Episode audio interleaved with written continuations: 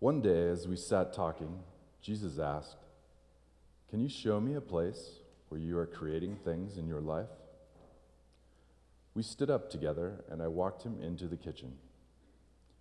I had all the standard tools and trappings of a modern kitchen, but most of them were safely tucked away under counters, mostly unused, and certainly not used in the way they could be. He looked at me and then took a quick inventory of what was in the pantry, drawers, and cabinets. He even poked through a couple of cookbooks, noting the simple and very few recipes I had smudged with use. He looked up at me from the pages, and his eyes sparkled. You have everything you need, my friend. This kitchen is ready. Are these little recipes the only thing you have been producing in your Christian life for others? His eyes turned back to the book he was holding. I hesitated to answer. Some of these things I had shared with others, but mostly I had been making them for myself. Well, I said, Lord, that is the best I can do. I know it isn't much, and I really want to do more, but this is all the skill I have. I've never been taught. Would you like to do better? He asked. Yes, I replied. As he spoke to me, he gathered ingredients and tools I had never combined before. Remember, you don't have to do this alone. I have promised you my Holy Spirit. Relax into my power. Let me work through you. As you learn more and more to trust me working through you, the better this will go, and the more you'll be able to share. Then we got to work. Now that we work together, I've made things I never would have dared on my own. I've been able to give nourishing gifts to my community and to strangers alike. I've been able to connect with others and offer things to God's kingdom I never imagined could come from my hands.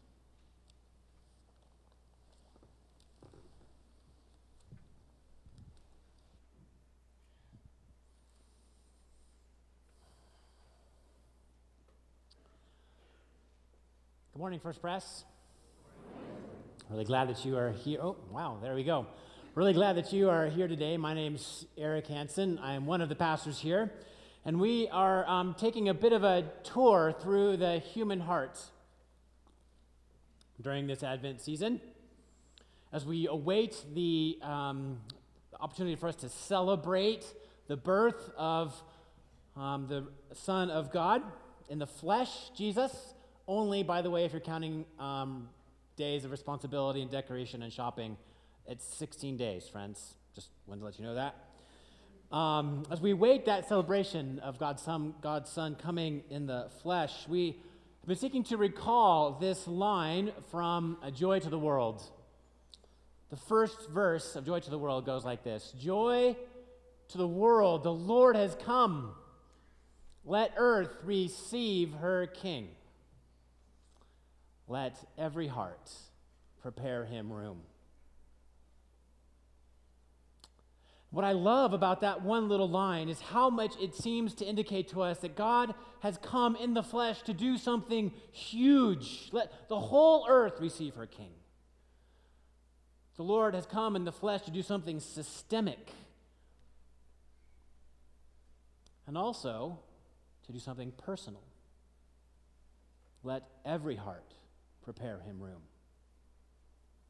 Let every heart open wide for him. What I love about um, these lines of our worship songs and our praises and our hymns is that almost always they reflect something that goes all the way to the very core that we find in Scripture. I, I want to tell you that, uh, as far as I know, I've never knowingly allowed us to sing a song that introduces some new, interesting theological innovation. I am interested in the well worn when it comes to our theology. And this idea to make every heart prepare him room, there's lots of places in Scripture that indicate that God wants to enter in, and maybe one of the best well known is this one from Revelation 3:20. Here I am. I stand at the door and knock. If anyone hears my voice and opens the door, I will come in and eat with that person and they with me. What we see here is the desire of the risen king. Not just to put it all to rights, as we say every time we celebrate um, the communion, but also to come in and have intimate relationship with you. How do we do that? What does that feel like? How, how can we sort of take the right kind of account of who we are and what we're doing and how we're thinking and how we're feeling? And that's what we're seeking to do during this season leading up to and through uh, Christmas Eve and even on December 30th. Two weeks ago, actually, the Sunday even before Advent began, we, um, we started this series, Stepping into the Study. And the study is the life of the mind. What are the habits of the way we think and our patterns of our decision making, the intakes that we have, how do they shape who we are as we prepare room for Christ to dwell within us?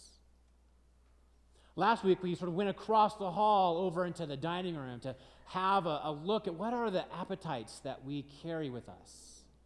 How can our ambitions and desires be recast and reshaped as we make room for the risen Lord to be in our hearts? Today, as you heard, we're going to talk a little bit about um, the kitchen.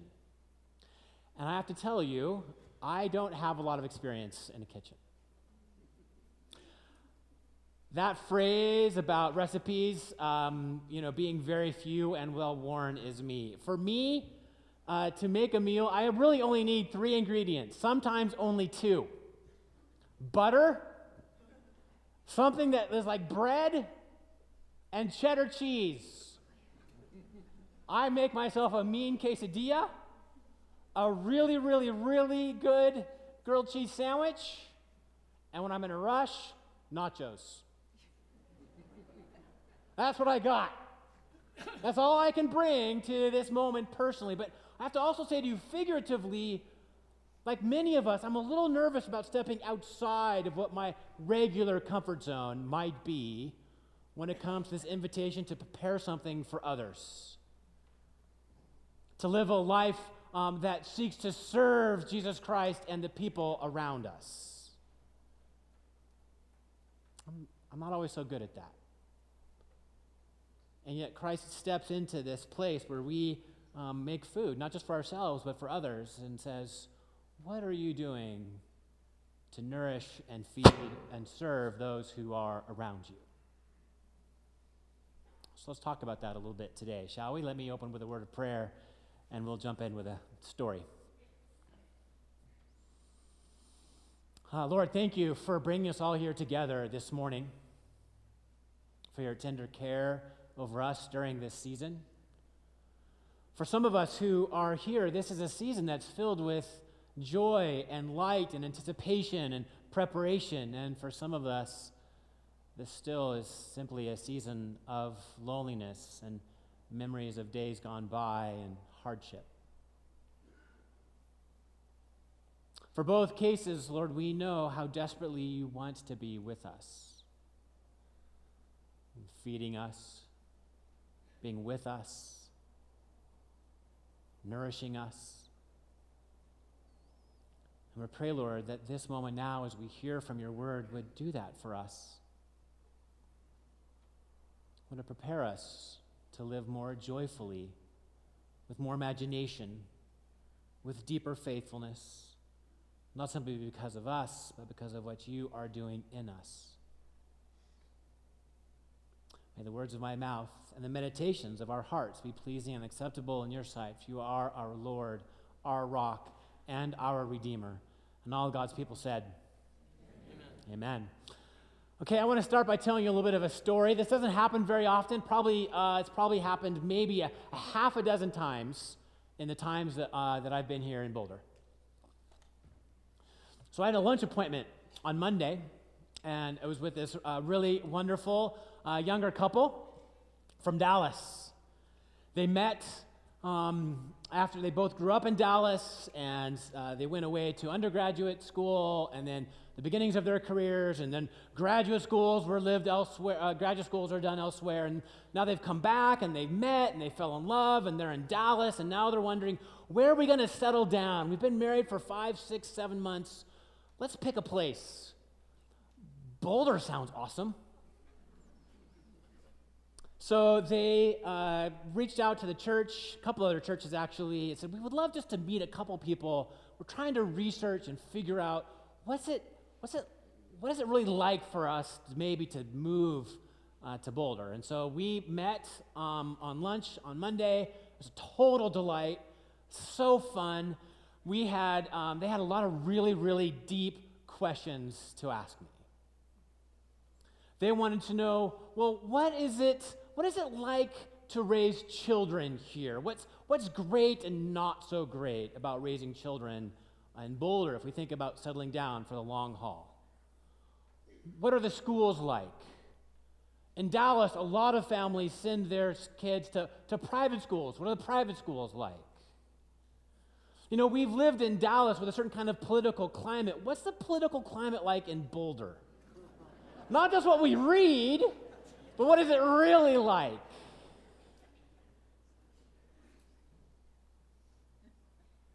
So, what's it like to be a Christian in Boulder? What's the relationship that churches have with each other? What is, what is that like? Is it, is it good? Is there unity? Is there a spirit of competition? A little bit of both? So, what will it be like for us to be Christians in Boulder? And then they asked, I think, probably the most interesting question, sort of salty question for, for all of us to think about. And they said, What is the idolatry here in Boulder? What does idolatry look like here in Boulder? So they said, We, we um, we know what it is in Dallas. We were gone long enough that when we came back together as a couple and we lived in Dallas and we were with our Christian friends, what we, what we could see is, is something they couldn't quite see or feel in the same way. Our people, our friends, they gather and we, you know, um, we'll pray before we dip, you know, jump into the chips and we'll watch football game and we'll talk about the things that we bought. We'll talk about the new store that opened up in the mall. It's like there's there's the idolatry of materialism and acquisition in Dallas. What is it here? What's the thing that um, we hold up as so important that we actually oftentimes aren't even aware of it? We've swum in these waters for so long that we don't even know when we're finding ourselves relying or dreaming or thinking about something that actually curves us away from God? What an amazing question.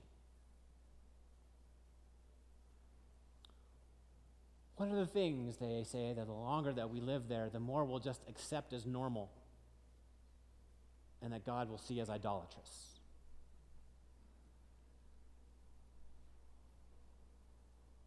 Oh, I'll let you sort of just ponder that for a minute. Because we already live in these waters.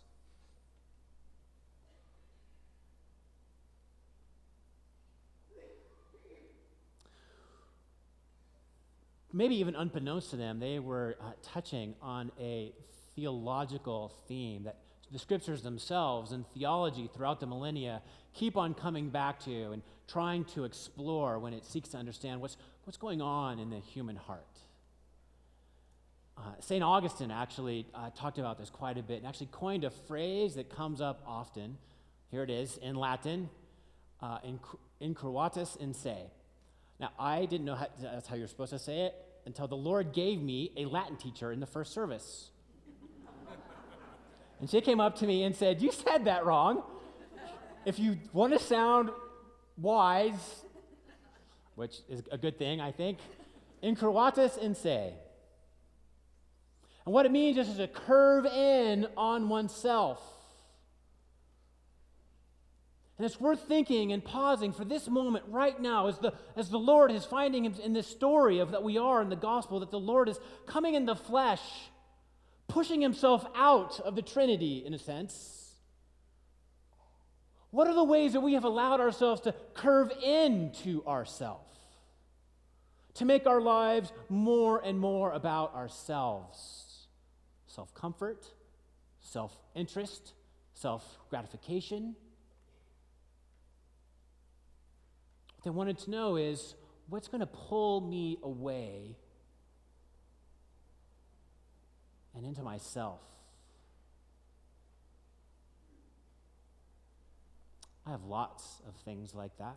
Big things and small things. We, we already have explored many of them as we uh, talked about the study and the kitchen, and next week we'll talk about the bedroom.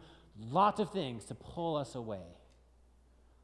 What I want to point out today, as we're sitting here in the kitchen with the Lord today, what I want to point out to you actually is that the Lord has, has carved out a different way for us. The Lord's ways are different. This idea that we'd be curved into ourself and our own self gratification pulls us away from what the Lord wants from us as He abides with us. We see it here in this passage from John chapter 13. I have a page number on all these. That Bible in front of you needs to be broken in. If you want to kind of do your best to kind of follow along and go to the page number, feel free.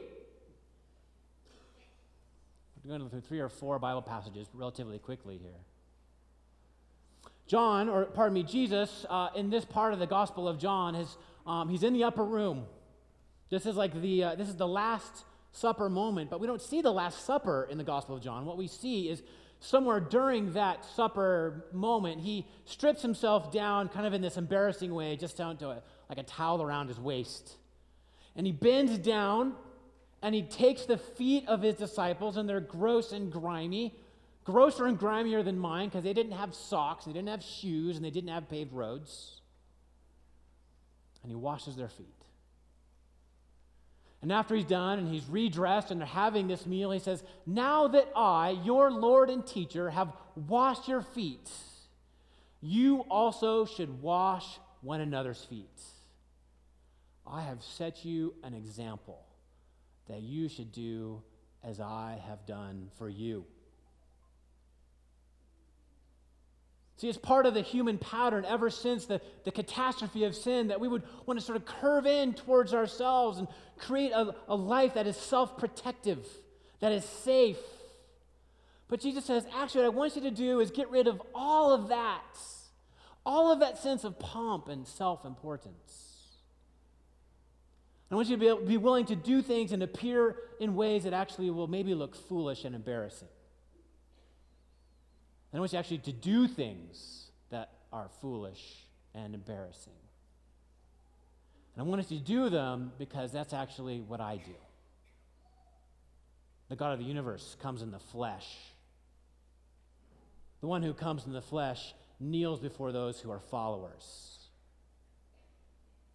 The one who kneels before those who are followers gets his hands and his nails dirty for his own sake no, but for the sake of others.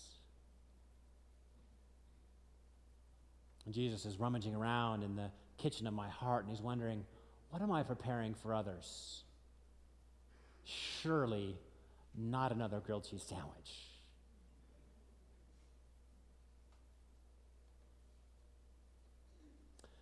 The Gospel of Matthew, chapter 20, has it like this. Instead, Whoever wants to become great among you must be your servant. And whoever wants to be first must be your slave. Just as the Son of Man did not come to be served, but to serve and to give his life as a ransom for many. See, what Jesus has in mind is that he'll come into every human heart and he'll upset the system of, of comfort and security and safety that we so much long for. And he'll ask you to not to curve in on yourself, but to curve out and bend out towards the world. serve those who are around you. Look for opportunities to surprise them with the love of Jesus Christ. It doesn't come just really straight from you, but comes from Christ working in and through you. This idea is like everywhere in Scripture. Here's just a couple others. One of them is from Jeremiah uh, chapter 29. We know Jeremiah 29 11, verse 7. Also, seek the peace and prosper- prosperity of the city to which I have carried you into exile. You feel like you don't belong?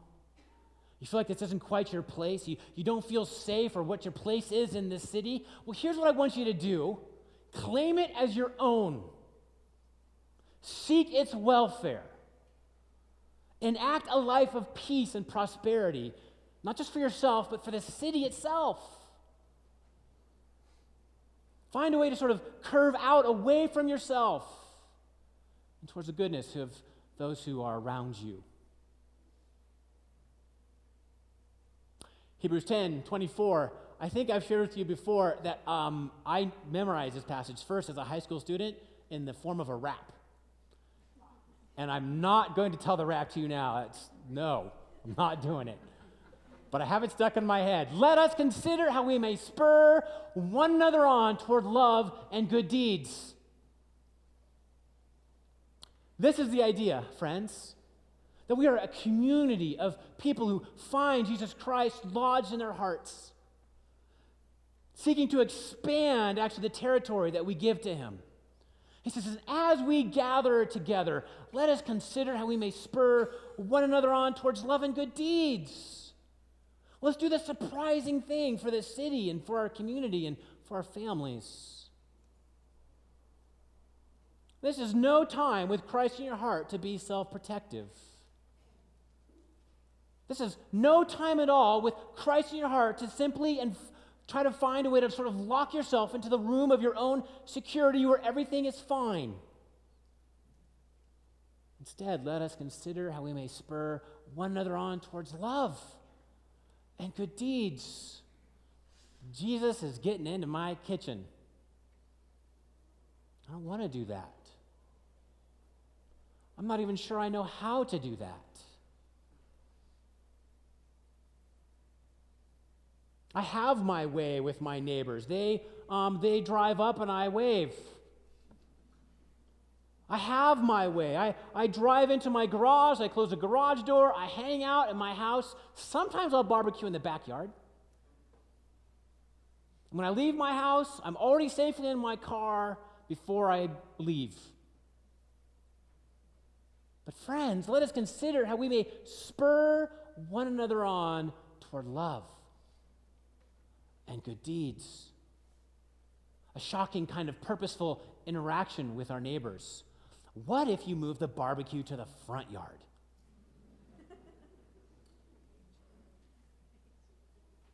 what would happen? Flipping some burgers? Hey, you want one? How cool would that be? And easy. So, what Jesus um, has in mind as he says these things to us in the Gospels is that our life would turn inside out. I would willingly and lovingly find a way to do um, these things that echo and resound in his kingdom. Now, the thing that's, that's hard about that is oftentimes we just don't feel like we're ready. There's so many ways where we can try to find a way to, to engage and, and surprise people around us with the gospel. You could teach Sunday school. Like, I, I did that. I know. You could teach Sunday school. Did you know that we pour out dozens of gallons of coffee in this place every week? We always need help making coffee. Did you know that there are dozens, even hundreds of students at Columbine that don't have a tutor? Did you know that our church is, is run and governed by elders and trustees and, and deacons? Maybe it's time. But we hear these things and we're pretty sure, um, uh, I'm just, I don't feel like I'm, I don't feel like I'm ready yet. Now's not the, now's not the season. You know, I just, that's for people who are more mature than I am. Or this is my favorite one. Actually, my spouse takes care of those things.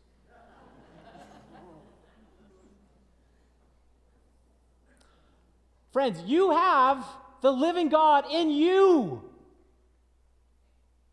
Not just your spouse, in you. He's saying to you, let us consider how we must spur one another on towards love and good deeds.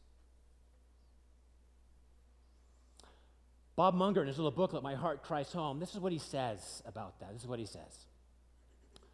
He says, The most important thing is not your ability, but it is your availability to God.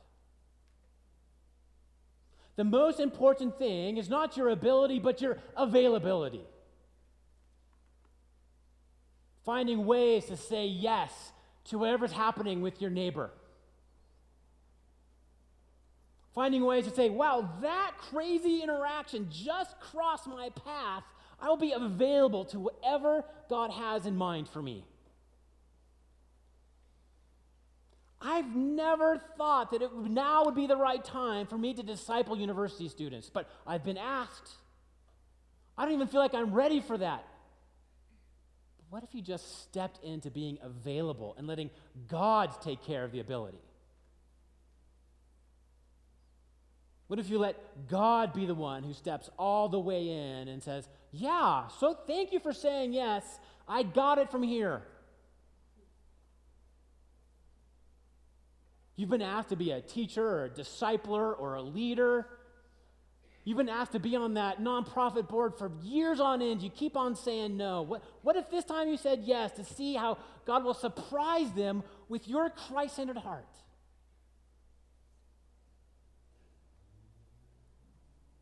the Lord rummages around our kitchen and he takes stock and says, You're ready. Are you available?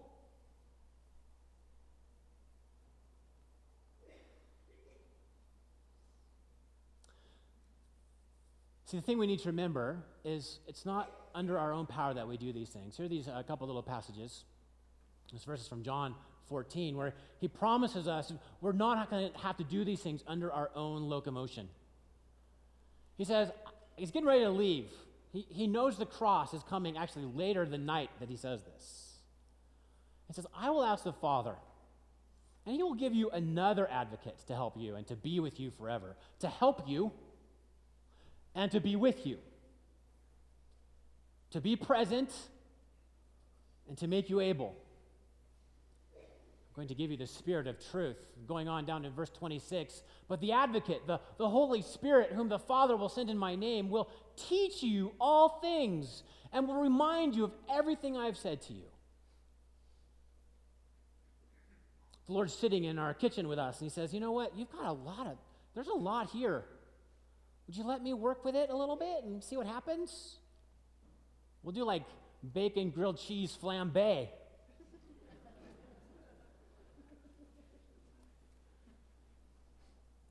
when we've prepared and welcomed Jesus Christ into our heart and He um, abides with us, we have a power within us that makes it possible for us to seek the welfare of the city in a way that we probably couldn't imagine.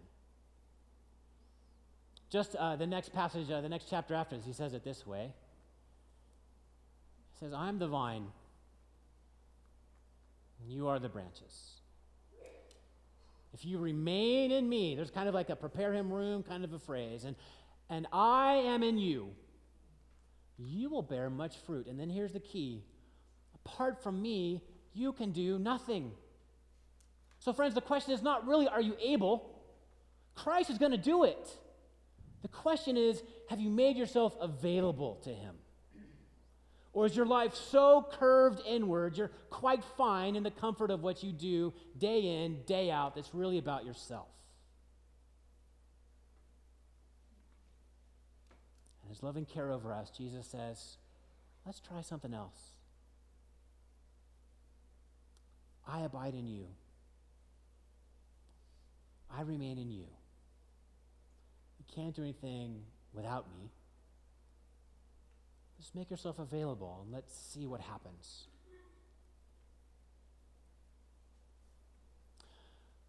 Now, in my own uh, experience, whenever I have asked anyone something even close to this question, they always know. They always know.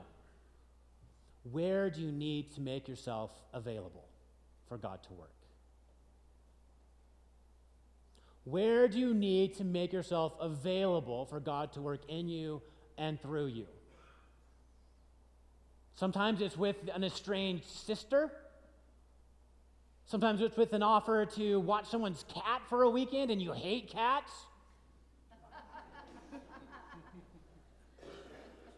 Sometimes it's to say yes to taking on a, a role in the church or in discipleship or in teaching young people that you've not done or wanted to do for quite some time. But everyone knows because the Spirit resides within you, whispering.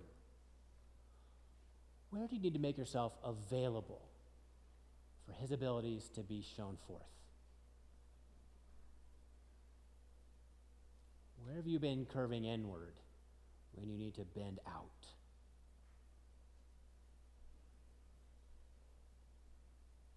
As we close today, can I pray for you? Learning how to be available is hard. And it also is the way of Jesus Christ. Let me pray.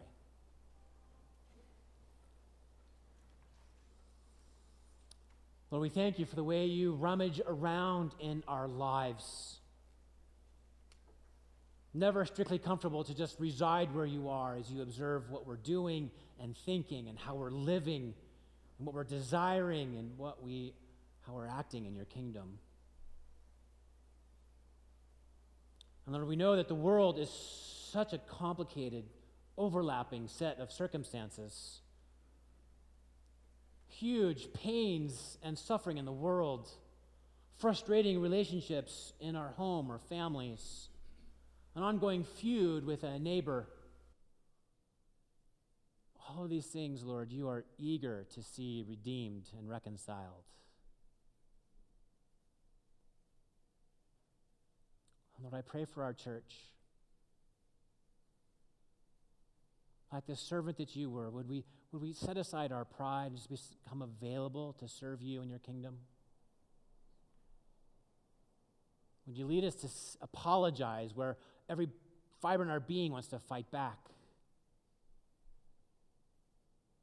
Would you show us how to adjust your, our schedule and everything we want to do is just binge watch Netflix?